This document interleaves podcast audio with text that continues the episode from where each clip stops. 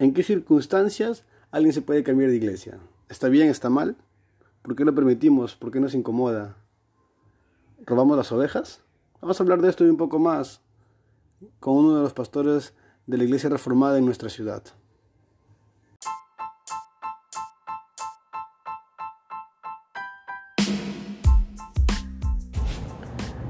Hey, ¿qué tal? Soy Joli Ruiz y esto es otro episodio más de la segunda temporada de Mala Influencia. Hoy estoy con un pastor, amigo ahora que estamos compartiendo y hemos tenido la oportunidad de poder conversar de muchas cosas.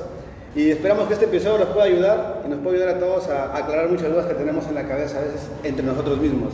Pastor Carlos Paz está con nosotros. ¿Qué tal, Jolis? Qué gusto, la verdad, poder estar acá, ¿no? Y poder conversar, poder entablar un lazo de amistad más grande, un lazo de hermandad más profundo y feliz, ¿no? Feliz de estar acá contigo. Qué bacán, qué bacán poder conversar. Bueno, se habrán dado cuenta en la mayoría de episodios hay siempre hermanos o amigos míos de diferentes iglesias, de diferentes denominaciones, de diferentes incluso eh, formas de gobierno dentro de la iglesia. Esperamos que se pueda escuchar porque estamos en un lugar muy donde hay bastante ruido. Esperamos se pueda entender. Eh, Pastor Carlos, coméntenos un poco acerca de usted, qué es lo que está haciendo ahora. A ver, bueno, este, yo soy el pastor de la iglesia Gracia Urbana, acá en Trujillo. Es una iglesia que se encuentra en el centro. Eh, estamos a, una semana de cumplir ya seis años, gracias a Dios, ¿no? Gracias a Dios. Eh, seis años de bastante pruebas, seis años en donde hemos pasado muchas etapas. Creo que hemos pasado de la etapa de plantación a una etapa de consolidación que nos ha costado bastante, nos ha costado lágrimas, pero creo que el Señor prepara así a todas sus iglesias para que vayan madurando. Y bueno, tenemos muchos sueños, ¿no? Nuestro sueño es ser parte de, del conjunto de iglesias locales que Dios va a usar para conquistar esta ciudad para Cristo. Y estamos trabajando duro para eso. Bacán. Eh, Urbana es una iglesia con el nombre, yo me acuerdo cuando comenzamos, es una iglesia de rapero, dijimos al inicio. O sea, como tiene el título de urbano, ahí debe haber mucho freestyle y cosas así. Pero ah, sé que hay, pero no es necesariamente su enfoque, su enfoque es más familiar, ¿verdad? Claro, Gracia Urbana en realidad este, viene del corazón de Dios para mi pastor, Leonardo Goncalves. Él, es, este, él empezó la red Gracia Urbana en Piura.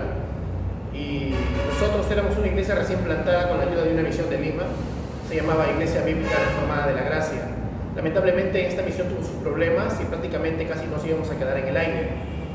Y cuando yo estaba, la verdad, a punto de tirar la toalla, porque yo tenía un trabajo donde ganaba bien, incluso mi carne, porque ni siquiera Satanás fue, me puso en el corazón mi carne el tratar de abandonar el ministerio y dedicarme como siempre a lo que yo hacía y ganaba mucho dinero, pero mi pastor me confrontó, el que ahora es mi pastor, que era un gran amigo, Leonardo, me confrontó y, y me dijo algo que es cierto, mira, que si tú para la vida cristiana nada más, y tomas el arado y miras atrás, no eres apto para el reino de los cielos, imagínate para el liderazgo que Dios te ha dado.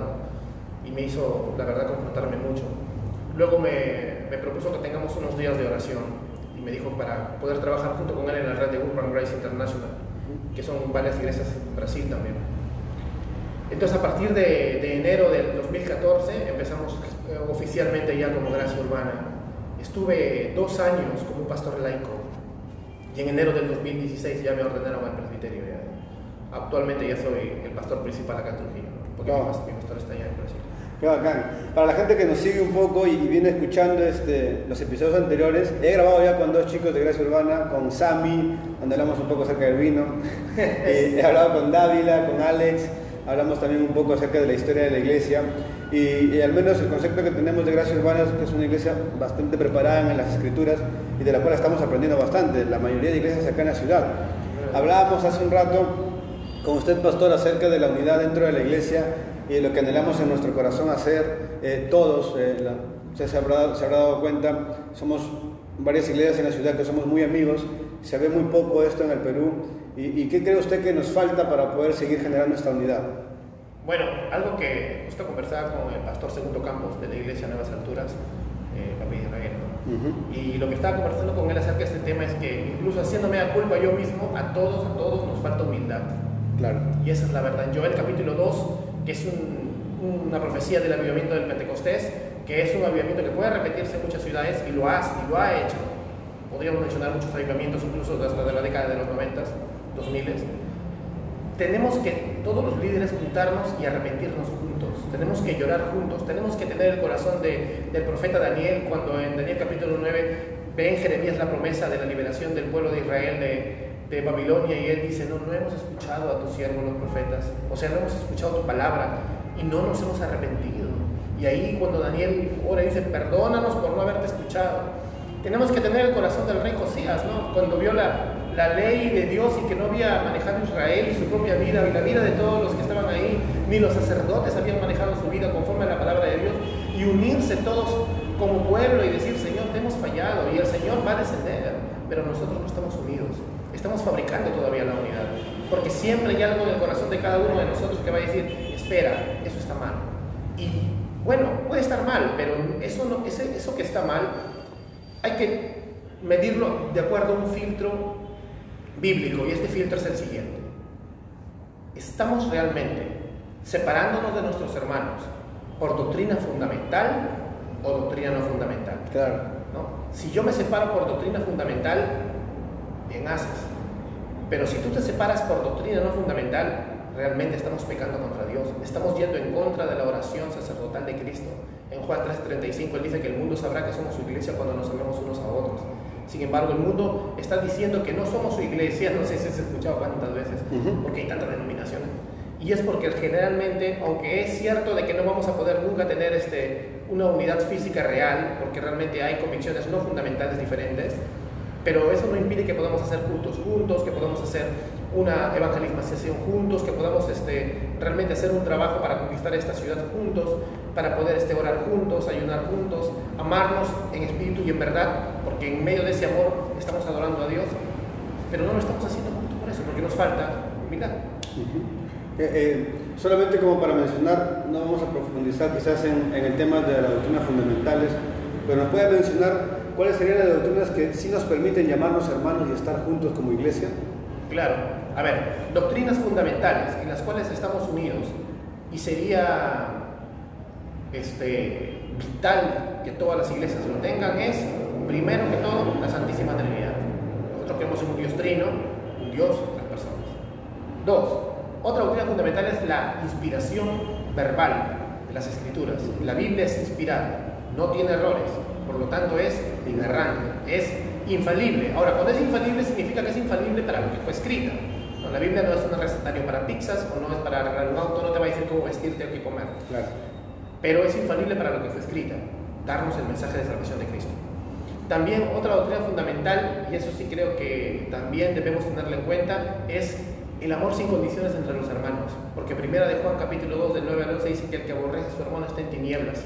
Si tú aborreces a tu hermano, estás en tinieblas. Y lo peor que todo es que Dios va a permitir las consecuencias de esas tinieblas. Deuteronomio 28 habla acerca de una promesa para el pueblo del pacto. Sea la generación que sea, si somos obedientes hay bendiciones, pero si somos desobedientes hay maldiciones, que también le podríamos llamar consecuencias. Las generaciones que han traído avivamientos, eh, o donde el cristianismo ha sido la más grande fuerza de influencia a nivel mundial, han sido generalmente generaciones donde, donde la iglesia ha estado más unida y donde el cristianismo ha prevalecido.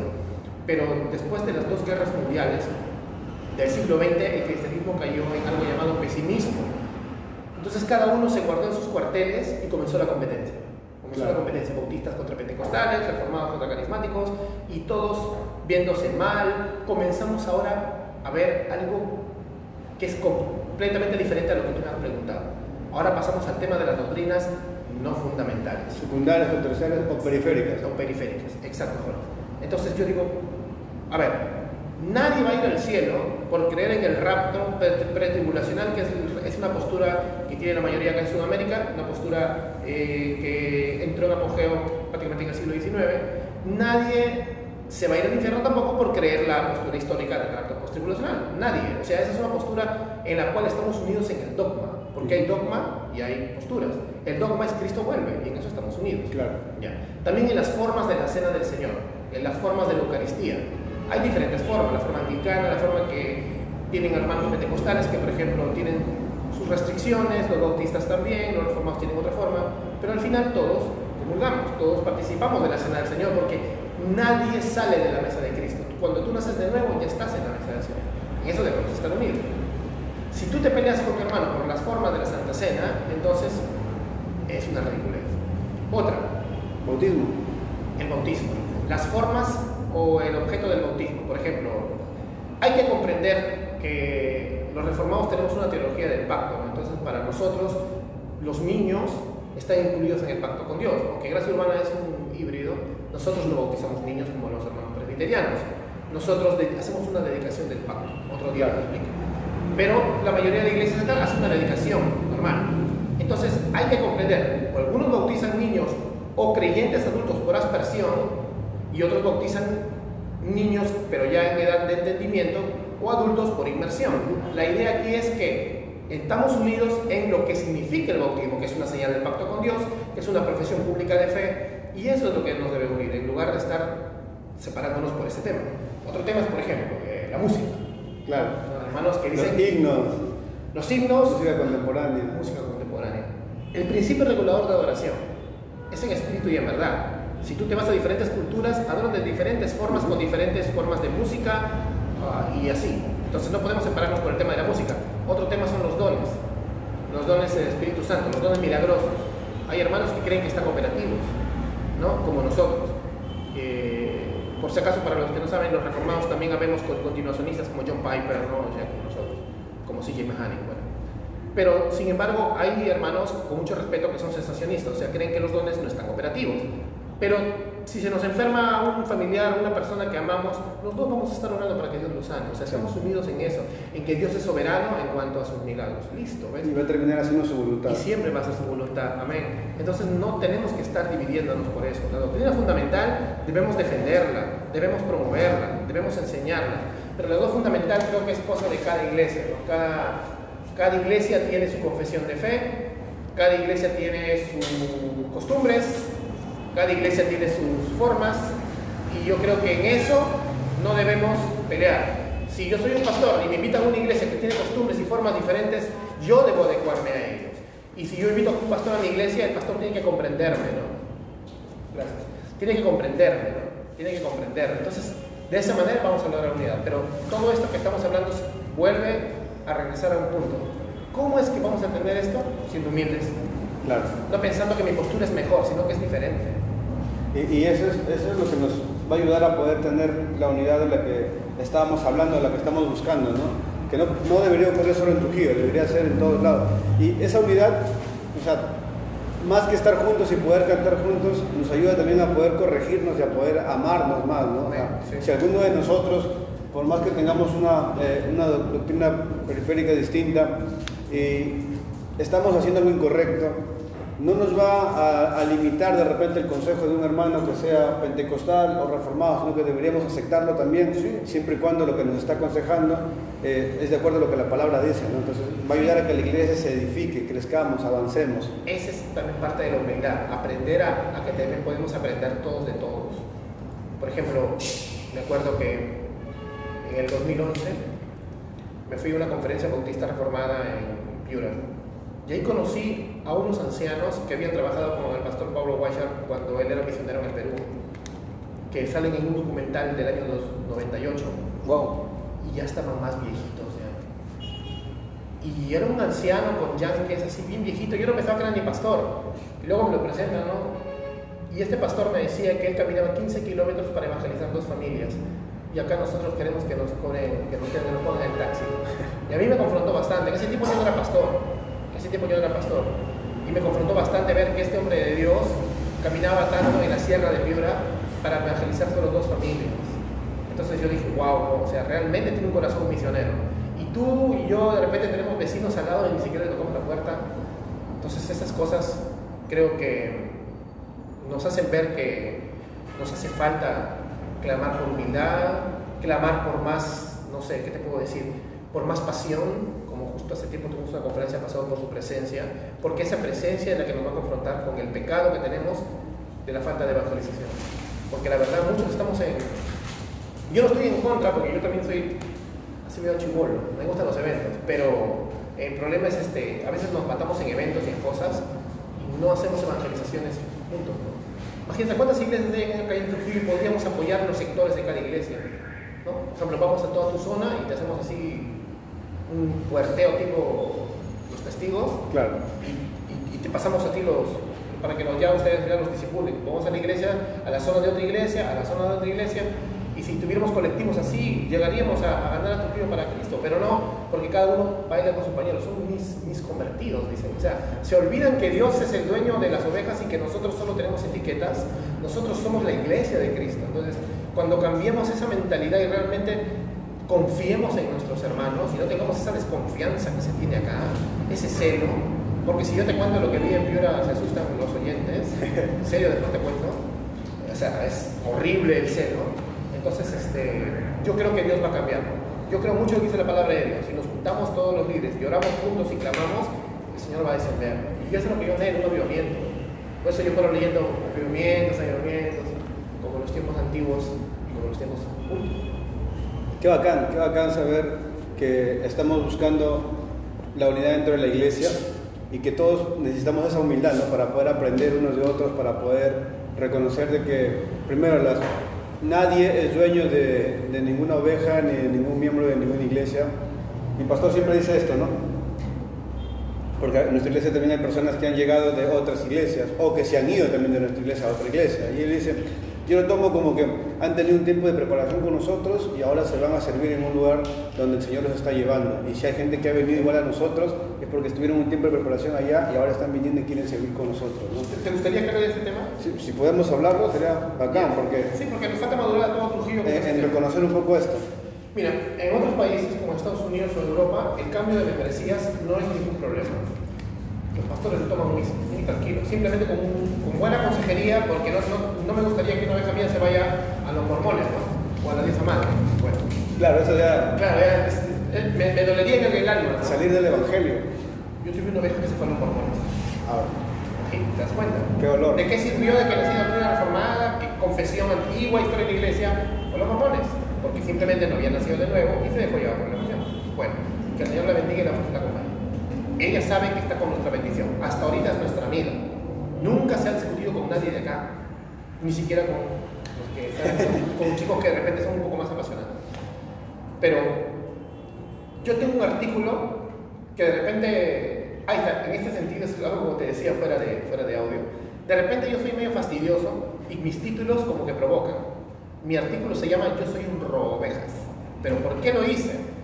En este voy a resumirlo, en este artículo yo más que tomo un poco la problemática del cambio de membresía en Trujillo y en el Perú en realidad. En el Perú hay muchas iglesias grandes o iglesias medianas que generalmente semanalmente reciben ovejas de otras iglesias siempre. Van personas de otras iglesias porque ven que tienen worship más bonito o, o son dañadas por otros y van ahí, van ahí. Y para que ellos lo reciban con los brazos abiertos, con mucho amor, genial. Pero sin embargo no dicen nada. O sea, les parece normal que las iglesias, que su iglesia por ser grande y conocida, puedan recibir ovejas de otras denominaciones pequeñas. Pero ¿qué pasa? Que cuando una oveja nada más sale de su, de su redil y se cambia de membresía, viene un escándalo. O en otros casos, una incomodidad. Y eso debería cambiar. Debería cambiarse porque deben entender, mira, yo escuché esto del pastor Robert Barriger, ¿no?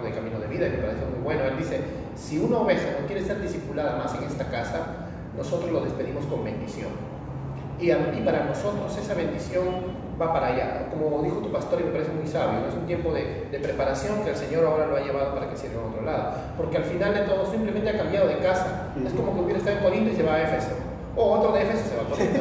¿no? Entonces, o se va a Filipos, ¿no? a Macedonia. Entonces, no está, no está saliendo del cuerpo de Cristo. Preocúpate si se va al mundo. Claro, eso, eso debería eso alertarnos. Eso debería alertarnos y dolernos. ¿Cuántas se van al mundo y no se escandalizan como se escandalizan cuando alguien se hace un cambio de membresía? Claro. Y es, por ejemplo, acá yo tengo la, la, costumbre, porque ya varios están cambiando, de que siempre honren al pastor. Y que, y que si el cambio de membresía sea un cambio de membresía formal. Exacto. Por motivos bíblicos, no porque no me cae el hermano Juanito. Si tú me vienes a decir, Pastor Carlos, estoy pensando cambiar de lugar. Ah, ¿por qué? Porque ahí hay un hermano Juanito que no me cae. Entonces tú estás en pecado. Mateo 18 dice que tienes que ganar a tu hermano. O sea, tú no te estás pasando simplemente por eso, sino que no quieres verle la cara a la persona. Eso es mundanalidad. Yo no te recibo. Pero si me dices, bueno, la verdad yo no estoy de acuerdo con la confesión de mi iglesia, o hay malos manejos en esta iglesia, turbios, y antes de que yo tenga que decir algo, no quiero destruir la vida de esta iglesia, O tú me dices, este, de repente, simplemente ya cumplí mi ciclo ahí, eh, ya yo sé que ya el pastor es muy buena gente, los hermanos, pero ya cumplí mi ciclo ahí y quiero aprender más. Bueno, pero si tu pastor está de acuerdo contigo y bien, o tu presbiterio, genial. Pero nunca te salgas peleándote, poniéndole adjetivos a la gente, burlándote. Burlándote. No, no, no, no. Yo tuve un problema también con un joven que pasó tranquilo y luego se dedicó a, a burlarse de su ex iglesia y luego descubrí que en el fondo de su corazón había resentimiento porque era un poco legalista. Y yo le dije, perdónale su legalismo. Claro, aún, aún le falta sanar esa área, ¿no? Sí. Y, o sea, lo vemos en la gran, yo, o yo lo he visto también en la gran mayoría de personas. Mi, mi iglesia también ha, ha, tenido la oportunidad a veces de recibir a, a gente que viene dañada. Creo que, de, no sé, de 50, pongamos 100 personas, un número, ¿no? Quizás 5 o 6 te vienen diciéndote, me salgo porque la doctrina está mal. Claro. Me salgo porque hay un problema malo de administración. Hay uno que otro que sí. Claro. Pero la mayoría es porque han tenido un conflicto, un pleito, han sido maltratados Sí. o, o de repente X cosas, o incluso sí pueden ver malos manejos, ¿no? Y eso los lleva a preferir retirarse, ¿no? Y, y la mayoría sale hablando con sus pastores, agradeciendo por el tiempo de servicio o pidiéndose perdón. Pero yo sí me he dado cuenta, no solo en mi iglesia, he visto en otros lugares que pueden estar muy tranquilos, pueden venir con muchas ganas y mucha pasión para servir en la iglesia a la que están llegando ahora, Claro. pero no han sido sanados al 100% y luego terminan o atacando o señalando las cosas que están mal en el otro lugar. Exacto, es que la verdad, este, si, tú no, si, si tú no le entregas a Cristo ese dolor, siempre vas a pensar que tú debes ser el ejecutor de la venganza. ¿Te das cuenta? Y no hay perdón en tu corazón. Entonces, como no hay perdón, o hay un perdón disfrazado, o como ese perdón del mundo, ¿no? Ese perdón que dice, perdono pero no olvido. Ajá. Eso es falso, eso, es, eso es perdón. Cuando Dios perdona, olvida. Como de oriente a occidente, de lejos, así están echados tus pecados fuera, así tú también tienes que amar sin condiciones. Si ya me perdonó, perdonó. Y no tener, decir, te perdono, pero voy a guardar 5%, 5 de, de, de, de resentimiento contra ti para, por si acaso lo necesite. No. Entonces, ese tipo de cosas yo creo que se debe conversar bien con las personas que, que aspiran a membresía en nuestras iglesias y hacerles una entrevista antes, ¿no? Claro. Y si ya no se ha retirado bien, mandarlos a que vuelvan a hablar con el pastor y que se retiren bien, porque no, no queremos, si de por sí ya por la costumbre de repente ya cambiaremos en esta ciudad, nos van a decir ovejas, si de por sí, pero que no pueden... temporada de paz, como es Sí, pero temporada de paz, como dices. Pero ya, ya sabrán en la conciencia de nuestros consiervos que nadie habló mal de ellos Claro. y que esa oveja se fue bien, ¿no? Ya. Por ejemplo, te voy a contar un caso muy particular de una persona que quiso jalarse una oveja de la iglesia, al revés. Este, y esto es un verdadero robo ovejas. ¿ya? Vamos a poner, ya dejamos en claro que recibir personas maltratadas o por algún caso doctrinal que haga un cambio de membresía formal no te hace robo oveja, Claro. porque tú intencionalmente no la fuiste a buscar. Esa oveja vino a esta iglesia local y pidió una membresía porque dice que se va a retirar de la otra y no va a dejar del cuerpo de Cristo. Entonces, si una persona está en ese caso, yo sí la recibo. Pero ¿qué pasaba? Eh, un hermano quiso jalarse a un músico de mi iglesia, pero te voy a, sin nombre, sin nada, simplemente te voy a contar el caso porque es muy chistoso. Le dijo, hermano, pásate a mi iglesia. Y el hermano le dijo, ¿por qué si estoy acá bien, no? Estoy acá aprendiendo doctrina. No, es que esa iglesia es muy chiquita, nosotros somos más grandes. Ah, ya, y, y- y- ¿y cuál sería el motivo por que me tengo que cambiar? ¿Solo porque es grande? No, mira, si te pasas para acá, yo, yo hago que te case el pastor al toque. Porque si Este, no, si luego me puede pasar el contacto. como si el chico estuviera curado. y después le dijo así, y si te pasas acá, yo le hago que el pastor te haga tocar los domingos al toque. ¿Te das cuenta? O sea, le, o sea, le quería comprar con, con cosas. Claro, está. Y este hermano lo mandó a volar. Le dijo, la verdad tú no pareces creyente. O sea, ¿qué te pasa? ¿Esas son las motivaciones para ti por las que un joven te viene a una iglesia? No, no, no, no, le dijo. O sea, la verdad, mejor ya no me sigas diciendo eso porque me vas a decepcionar como amigo. Porque eras su amigo, ¿no? Pero te das cuenta, ya, ese es un robo.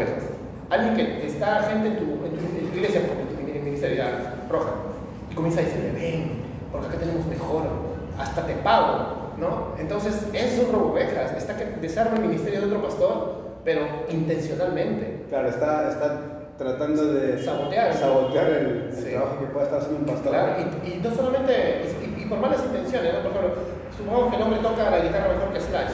Entonces lo quiere jalar por eso sin importar que puede estar en disciplina, Claro, o puede estar en pecado. puede estar en pecado, puede estar recibiendo una restauración, ¿no? Está recibiendo un proceso pastoral y no le importa porque realmente no está viendo la iglesia como iglesia, ¿ves?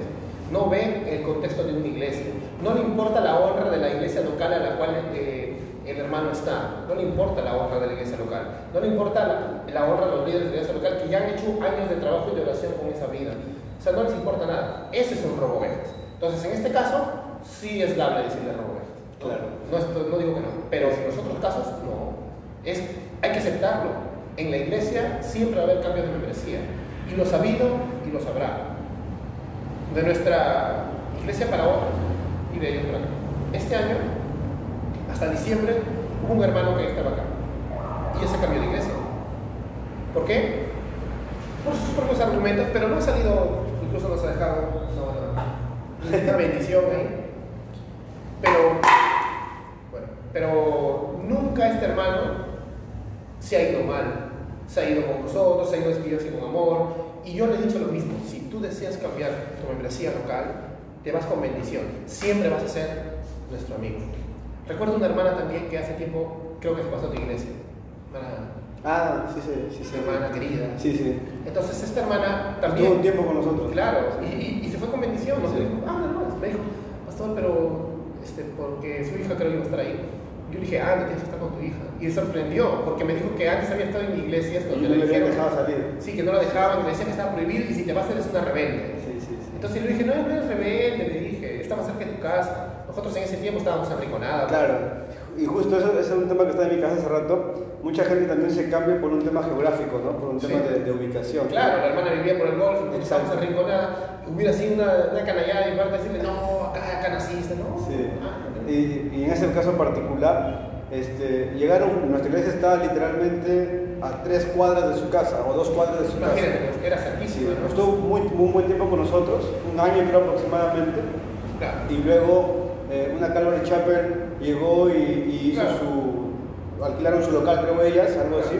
Y también hablaron con nosotros y nos dijeron, hablar conmigo, con mi pastor, agradecieron por el tiempo, mi pastor también con la misma mentalidad de, no hay problema, no te preocupes. Incluso yo ahora somos muy amigos y compartimos Spotify y todo. Claro, genial. no tiene por qué perderse, ¿no? O sea, claro, así tienen que ser siempre las cosas, pues, porque acá, o sea, Qué bueno que estén comprendiendo esta generación eso, porque ya los pastores del futuro no van a tener esa mentalidad. No, a ese problema, no esa preocupación innecesaria quizás. ¿no? Es así. Incluso, por ejemplo, eh, eso pasa hasta con reformados en otras ciudades. si te pasas a, a, otra iglesia reformada, te dicen no, porque ellos son neocalvinistas. Parece que ese celo ya está en el corazón mundano del ser humano, ¿no? Claro. Como que nosotros tendremos a pensar que el rebaño del Señor es una camiseta. Y en nuestras iglesias podemos hacernos un montón de camisetas, nuestro logo, lo que sea, pero esa es una representatividad superficial. Nosotros, nuestra identidad es Cristo. Entonces, si, si realmente somos serios y estudiamos doctrina eclesiástica, o sea, doctrina de la iglesia, tenemos que saber que no podemos prohibir a nadie que cambie de membresía. Más bien, sí tenemos que aconsejar y alertarlo cuando sus motivaciones son carnales y mundanas, ¿no? Por ejemplo, eh, ves una chica, un jovencito con una chica y, y, se quiere cambiar de iglesia por la chica. O sea, eso sí me parece una tontería, ¿no? Porque en realidad en ningún momento está buscando a Cristo. Está buscando un ídolo,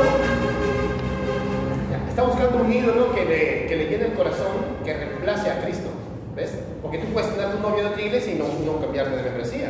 Pero no, esta persona está buscando un ídolo, no está buscando a Cristo.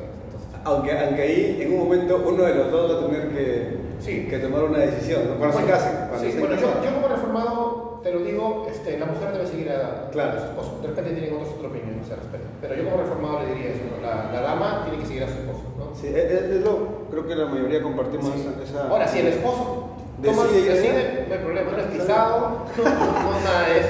Es una decisión con... claro, es una, imagen todo una decisión también en oración, ¿no? Sí, que, el Señor los guíe. Los guíe, ¿no? Incluso hay, he conocido personas de que les ha pasado eso, ¿no? un tiempo de noviazgo o el chico o la chica en diferentes iglesias y terminan decidiendo mejor ir a una iglesia neutral para ambos, ¿no? claro. Y terminan sirviendo en otro. Hay casos y casos, pero que sea el Señor siempre guiando, ¿no? Y hay que, y hay que aprender a, a, darle gracias a Dios por las circunstancias de nuestros hermanos y no juzgarlos, ¿no? Exacto. Es decir, no, que se fue a la iglesia de ella, o que se fue a la iglesia de él, o que los dos dejaron la iglesia, no, no, no. No, o sea, eh, mucho acompañado de la humildad, creo que va acompañado también el tema de la madurez, ¿no?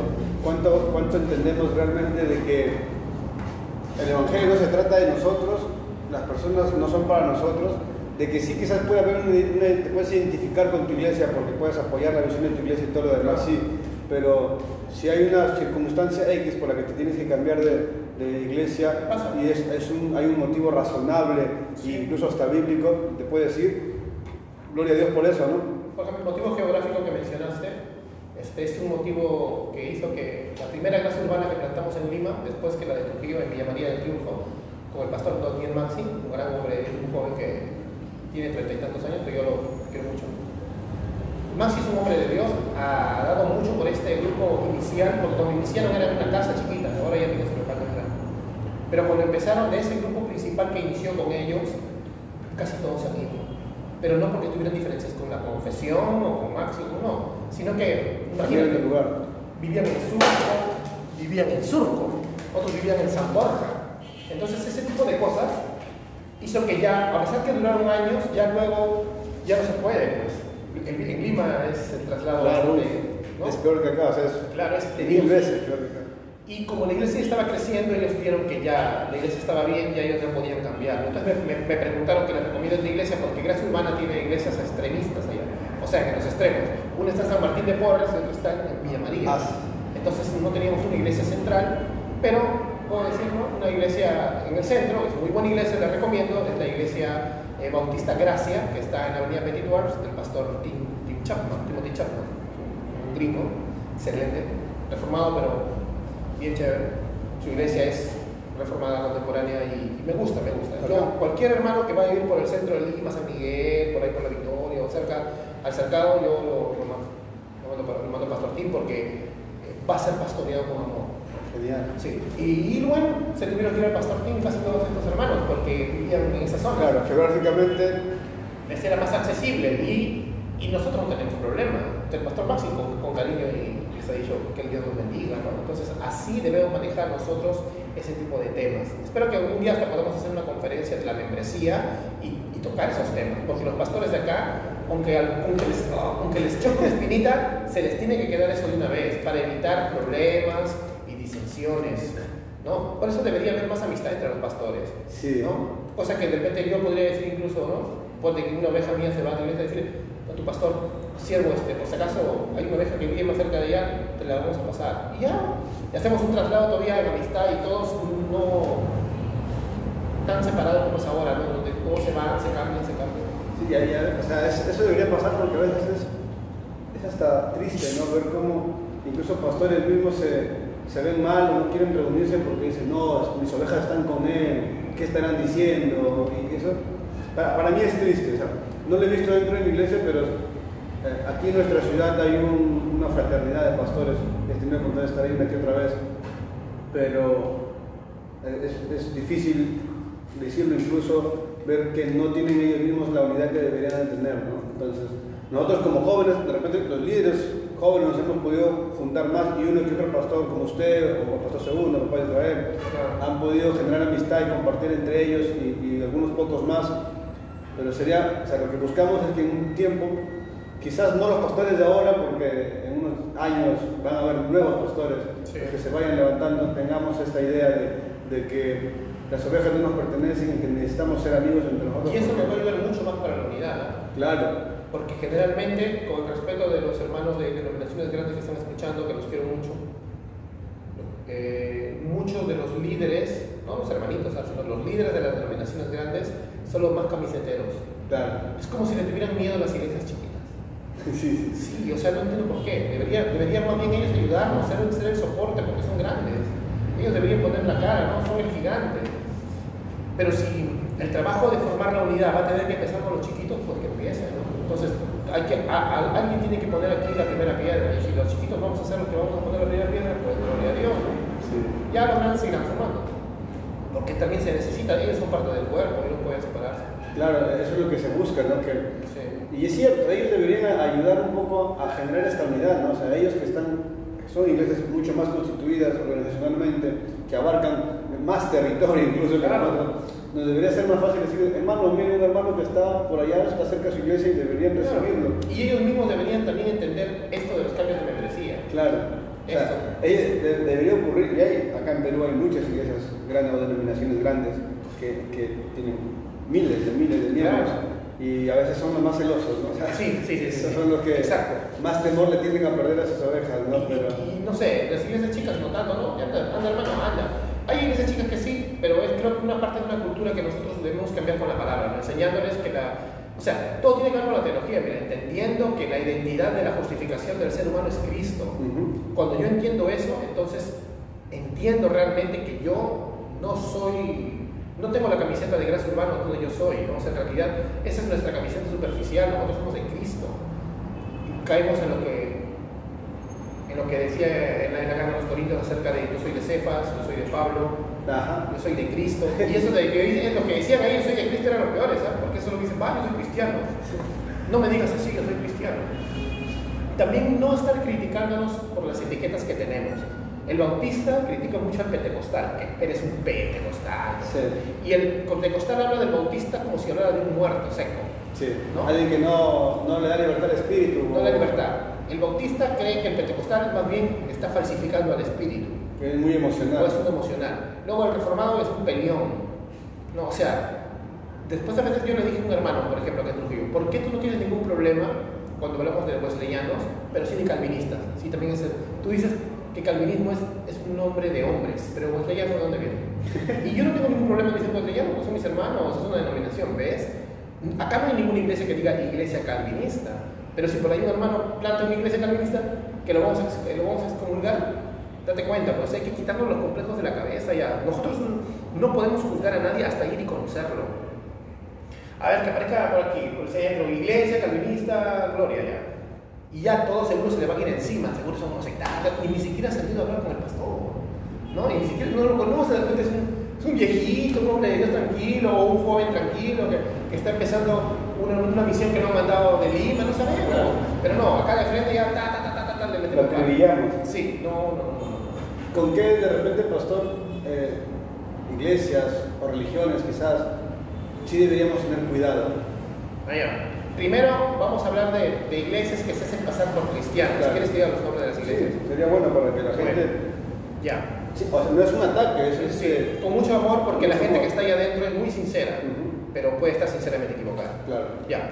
Una de las iglesias que se hace pasar por cristianas, pero no lo es, es la iglesia israelita, ¿no? De del Pacto Universal, sí, de Kirat que tiene muy buenas propuestas de, política hay que entender, hermanos, que la iglesia del Nuevo Pacto Universal no es una iglesia, es una secta.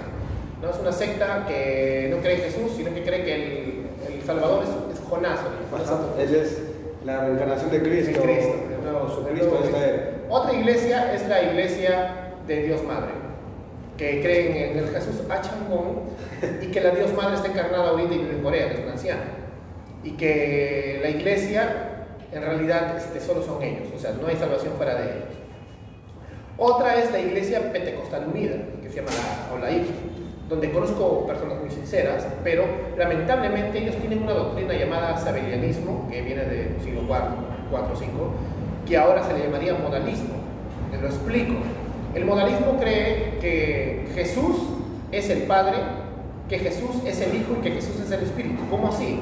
que no hay, no hay tres personas en nuestra Santísimo Trinidad, en nuestro eh, hermoso Dios Trino, sino que simplemente Jesús para cambiando de formas.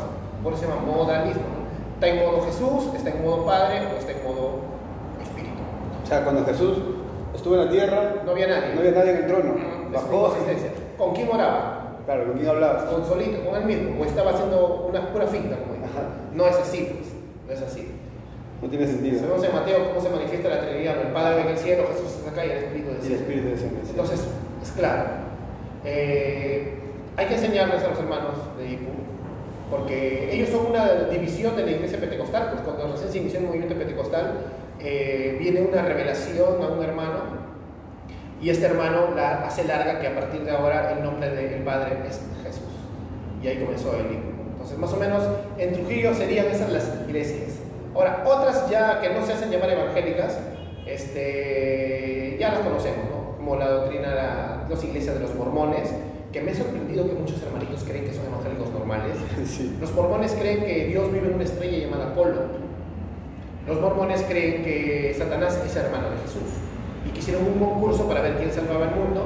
Y Elohim escogió a Jesús y Satanás se resintió Dios hizo una guerra en el cielo, los ángeles que, que caían, morían de parte de los buenos, se convirtieron en la raza aria, y de los malos se convirtieron en los latinos, en los chinos, en los negros. Era una, una teología de un cuento racista. Sí, sí, sí. Ellos, ellos tienen mucha resistencia con la gente de color. Sí, Sí, a pesar que ya están tratando de contextualizar. Sí. Utah es un... Es, eh, Utah es el, el estado de, de los mormones. Sí, están los jueces, todo. Sí. Yo trabajo en una empresa que nuestra oficina principal está en Utah y todos son mormones. Es la verdad, pues. O sea, allí como cuando acá naces católico, allá naces mormón. Sí, sí, cómo. Sí. Bueno, y también los testigos de Jehová que niegan la deidad de Cristo, para ellos Cristo es un ser creado, es el arcángel Miguel, y no existe el infierno, es una doctrina que se llama el aniquilacionalismo.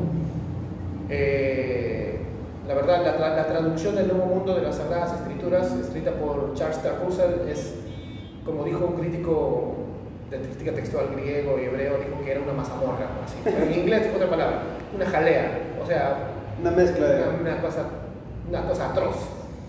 Y donde yo sí creo que hay salvos, pero también es- tiene muchas doctrinas cerradas y nosotros debemos cuidarnos, es de la iglesia de los adventistas. Eso es algo que se tenía que ir a preguntar. Sí. Yo tengo entendido de que hay adventistas reformados, hay adventistas del séptimo día y hay solo adventistas. Ah, no, Al menos de lo que he escuchado. Adventistas del séptimo día son todos, sino que hay una rama que se dividió que se llama los adventistas reformistas. Ah, reformistas. Los reformistas son unos adventistas más, o sea, por ejemplo, si tú ves iglesias adventistas, a veces parecen evangélicas, tienen grupo de jóvenes, hacen sus conciertos, todo. Los reformistas son los más legalistas. Digamos que ellos han querido volver a las fuentes adventistas, Ujú. son más helenistas. Ah, de su profeta. Ajá, la interpretación para ellos es siempre la interpretación que dio la profeta Elena G. de White. Entonces, todo lo que Elena G. de White dis- dis- discernió en su época este, es lo que interpreta la Biblia ahora. Entonces, los reformistas son más helenistas. A- Al margen de la doctrina del sábado. ¿no? También tienen otra doctrina mala, que es que la imputación de los pecados no es en Cristo, sino en el diablo. Entonces, eso también. Al principio de, sus- de su, de su denominación, ellos negaban la Trinidad, pero ahora ya son trinos. Aunque todavía quedan algunos de la vieja camada por ahí que dicen que es el arcángel Miguel. ¿Por qué? Porque justo William Miller, William Miller, este, el que fundó la, la iglesia adventista, tenía esas dudas, pero cuando ya Elena G. de White entra, ella ya creía también que era el arcángel Miguel, como los testigos. Pero después ya los adventistas modernos ya son trinos. Incluso en su página Sí. encuentras que creen en la Trinidad. leyendo la confesión de. Ya reformaron eso, al menos que... Y eso es lo que me permite a mí decir que hay seis salvos, porque ellos esa doctrina es la más fundamental. Entonces, en eso yo creo que puede haber un adventista que, como muchos hermanitos, no se sabe toda la doctrina y solamente guarda su sábado, cree en el Padre, y el Espíritu Santo, cree en Jesús como su, Salvador y, es salvo. Eh, hay, hay otro, otro movimiento, no sé cómo llamarlo, que tiene diferentes nombres de acuerdo al país, pero eh, al menos acá nosotros lo conocemos como los pares de sufrir. Ah, ya, claro. Para de sufrir es una secta fundada en Brasil. Su fundador dijo que tiene la doctrina de que si tú te enfermas es porque estás en pecado. Creo que algunos le tienen acá, pero no tan extrema. Eh, paradójicamente se murió de cáncer, o sea, está en pecado. Pero para de sufrir es una secta de las más peligrosas porque ellos sí se hacen pasar por iglesia pentecostal y todo, y te cobran por las sanidades. Y te venden, te venden cosas, ¿no? Sí, o sea, ellos apelan a las supersticiones de los sudamericanos. Me acuerdo en el 2010 que por el centro hay una iglesia de estas. Ujú. Y yo pasé, y para el tiempo del Señor de los Milagros, para el tiempo del de octubre, había una, una pecerota afuera, pusieron una pecerota, así gigante, una pecera, grandota, redonda, bien bonita, nuevecita, con un montón de crucecitas moradas. Si ellos no, no creen en eso, supuestamente son pentecostales, ¿cómo quieren explotar? no? Y venían señoras católicas a comprar su crucecita morada, bañada con el aceite de, de- de Jerusalén y tantas cosas. La superstición, ¿cómo hace que señoras que eran católicas, que no asistían a Para de Sufrir, venían solo para comprar su, su cruz? Hacían negocio con la fe. Sí, y yo he tenido la oportunidad de estar en, en una de sus reuniones. Eh, tuvimos una amiga que era hija de pastores de ellos, nos, invi- nos invitó a mí y a un joven más de mi iglesia y fuimos. No vimos nada raro en, la reunión. O sea, fue una reunión muy similar a la nuestra. Y dentro de su- del mensaje también, no hubo nada raro. Luego nos invitaron a ver una película en cine y ahí ya fue donde empezamos a darnos cuenta de, de- Empezamos a entender más que todo cómo es que se manejan, ¿no? Te vendían el, el pañuelo de no sé qué y esto de acá, y son muy, como dice usted, supersticiosos. Sí. Decían, guarda siete días, haz esto, es como que te hacen hacer un ritual para que puedas o ser sanado o recibir un milagro, entre comillas, que, X cosas. es que te das cuenta que qué tan peligroso es nosotros, eso se llama la sacralización de objetos. Ajá. Eh, la verdad, a mí me asusta mucho cuando un evangélico o alguien que dice que es evangélico trata de lucrar con la gente sacralizando objetos, vendiéndotelos, porque es lo mismo que hacía la Iglesia Católica cuando hacía, cuando en el siglo XVI y XVII te hacía confiar en, los objetos, ¿no? Por ejemplo, te vendían el, el manto de la Virgen, un pedazo de la cruz de Cristo, como decía Lutero, este, ¿cómo dijo Lutero? 18 de los 12 apóstoles están enterrados en España. O sea, imagínate cómo les engañaban que todos estaban enterrados en España. Entonces, a- habría que ver bien y analizar si tú ves que un pastor comienza a hacer ese tipo de rituales de te vendo la agüita consagrada, ¿no? O te vendo estos objetos ungidos, como ahora le llaman, ¿no? Estoy ungiendo botellas. ¿Estás confiando tú en la obra conclusa de Cristo para, para estar bendito con toda bendición espiritual en los lugares celestiales en Cristo, como dice Efesios capítulo 1, 3? ¿O estás confiando en tu botella consagrada? Te das cuenta, entonces cualquier, sea padre de sufrir o cualquier persona que comience a lucrar con objetos ungidos, esa es sacralización de objetos. Y ese es un pecado terrible. No se sabe, no, no, no- yo ni siquiera puedo pensar que lo hace de, de- de buena intención. Quiere lucrar. Quiere lucrar. Hay un youtuber que me enseñaron. ¿Así? Sí. Abraham. Abraham, sí, Abraham Salazar, Abraham Salazar. Me enseñaron, chicos, pues, me dijeron, mire pastor, mire, tenía hasta paquetes, paquetes de cómo botar maldiciones. O sea, este, este chico, un florazo me ¿no? Yo decía, todo lo que está diciendo es antibíblico. Todo lo que está diciendo es antibíblico. Ganas no me daban de que, ah, mi esposa me dijo, ni digas nada. yo estaba así, me, me desesperaba, pero cuando veo los comentarios de tanta gente engañada, hay que, que orar, que orar, ¿no? Porque si entro, en mi caso van a ser. O sea, me, me dio pena, en serio. Cómo él está vendiendo cosas consagradas, sale su esposa a vender objetos que, que está vendiendo anillos, no sé qué cosas así. Puros objetos ungidos. Porque disfraza la superstición de la brujería, pero con, el, con los léxicos cristianos, ¿no? Lo disfraza de cristiano. Es como los mormones. Los mormones, si tú ves toda este, una... Hacemos una historia de su, de su religión, incluso de sus postulados y de la historia de cómo Jesús fue a América, lo que ellos dicen. Sí, sí. Es un cuento. O sea, su Jesús no es Jesús. Su Padre no es el Padre. Su Espíritu no es el Espíritu. Sus apóstoles no son apóstoles. Su, su cruz no es la cruz. Su Evangelio no es Evangelio. O sea, es como si hubiéramos creado una religión ficticia, una religión de- del planeta Nabú, no sé, y lo hubiéramos reemplazado con la palabra cristianismo. Y lo, a su Dios le ponemos este, Jehová, al Hijo de su Dios le ponemos Jesús, así, Y realmente me doy cuenta que gran, gran imaginación ha tenido José Smith, ¿no? Para hacer todo esto. Y eso es lo que está haciendo todo este tipo de, de sufrir o este youtuber, ¿no? O sea, disfrazan las, eh, sus falsas doctrinas de cristianismo. Entonces hay que saber discernir cuál es el cristianismo bíblico, al margen de nuestras diferencias, excesos o otras cosas, y un falso cristianismo. ¿Y nosotros qué, qué podemos hacer? Ahora, nuestra respuesta a todo esto es que debemos advertir. Y acá voy a esta parte, ¿no? De cómo responder ante todo lo que me preguntas, falsas iglesias, falsas doctrinas. Primero, vamos a la palabra de Dios, porque yo no quiero sacar nada de mi corazón, sino de Dios. Isaías 58, el pueblo de Dios estaba torciendo y Dios manda a Isaías como profeta, que es un representante de la iglesia, nosotros somos Isaías ahora, nosotros somos el profeta, todo- toda la iglesia. Dice, grita voz en cuello y no te detengas. Alza la voz y dile al pueblo de Jacob, al pueblo de Dios, su pecado. O sea, nosotros debemos advertirle al pueblo de su pecado, porque están pecando. Porque hay mucha gente que sigue a par de sufrir y son hermanos, nacidos de nuevo. ahí. O muchos, muchos hermanos siguen estos blogs de estos charlatanes y son hermanos buenos, sino que están una necesidad y, estos los, agarran ahí. Ya me imagino, pues yo cuando me convertí no sabía nada y el día que me salvé no sabía nada y yo de repente hubiera sido hincha de este tipo, ¿no? Hubiera caído en esto. O yo era bien místico, bien paranormal, me hubiera caído de frente, me hubiera vendido seguro un anillo consagrado, no sé.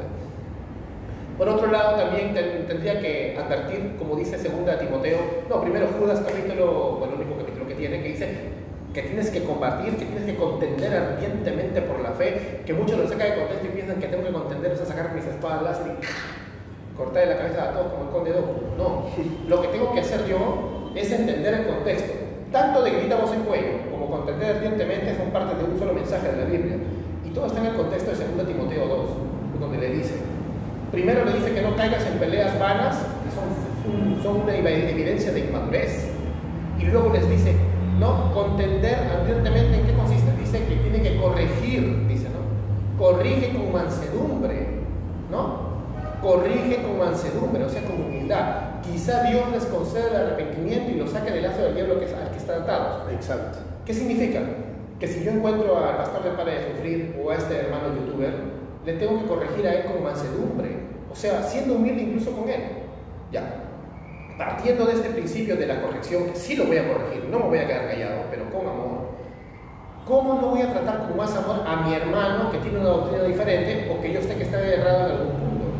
¿no? Entonces, si al hereje con más, que está atado al lazo del diablo, está atado al lazo del diablo, no es creyente, debo corregirle con mansedumbre, porque si yo creo que Dios es soberano, es la palabra la que lo va a, traer al arrepentimiento, no mis palos. Entonces, con más razón, con más razón, yo tengo que ir a este hermano que tiene una diferencia no fundamental conmigo y podemos tomarnos un cafecito y hablar de eso y de repente lo que yo le enseño con la Biblia lo convence. Si el hermano se quiere cerrar y dice, no, es su postura, pues listo. Entonces así debemos manejarnos nosotros. Y creo que todos los que hemos pasado ya la etapa de, la jaula, hay un documental que se llama Calvinist, no sé si lo has visto. Hay un documental Calvinist, donde habla de muchos hermanos que aprenden de la Biblia todo, ¿no? De la reforma en Estados Unidos y al final hay una pequeña, eh, un pequeño espacio donde hablan de eso, porque en Estados Unidos también pasó. Hermanos que aprendían de la palabra, pero lo usaban para destruir y hacen que otros ya no quieran escuchar. Claro. Como me comentabas, o sea, dices, ah, una resistencia. Claro, me cierra rechazo. Claro, porque yo no quiero que me caiga el mismo palo, tal que le pega a todos, pues yo me corro. Mejor, ni me acerco. Sí, sí, contigo no pasa nada. Y justo en Estados Unidos han estado creando esta esta resistencia. Ahora, ¿qué ha pasado? En Estados Unidos también se creó entonces este Gospel Coalition, coalición, donde hay un montón de hermanos de diferentes denominaciones y se están uniendo para aprender juntos, donde están creciendo todo. Pero a estos hermanitos que se olvidan de 2 Timoteo capítulo 2 del 24 al 26, no les ha gustado y, hacen blogs contra ellos. ¿no? ¿Por qué? Porque somos ecuménicos, dicen. Claro. O sea, para ellos la unidad que queríamos hacer acá en Trujillo se llamaría ecumenismo. Y ya me lo han dicho ya pero yo no me voy a rendir. Es más, si tengo yo que, como le dije al pastor de Lima, si tengo que romper palitos con todos estos hermanos que más me ponen adjetivos que otra cosa, y tener, hasta que Dios me dé vida, amistad con carismáticos pentecostales y bautistas de Trujillo, yo, yo me juntarme con ellos, porque yo no puedo juntarme con gente que no quiere trabajar para avanzar el reino. Si toda tu vida vas a estar sentado en una computadora hablando mal de los demás, porque no hacen nada, porque no avanzan nada, tienen 10 años y 10 personas en sus iglesias. Entonces, la verdad, no están conquistando la tierra, ¿no? y no son reformados en realidad. Entonces, en ese sentido, ¿cómo combatir las falsas doctrinas?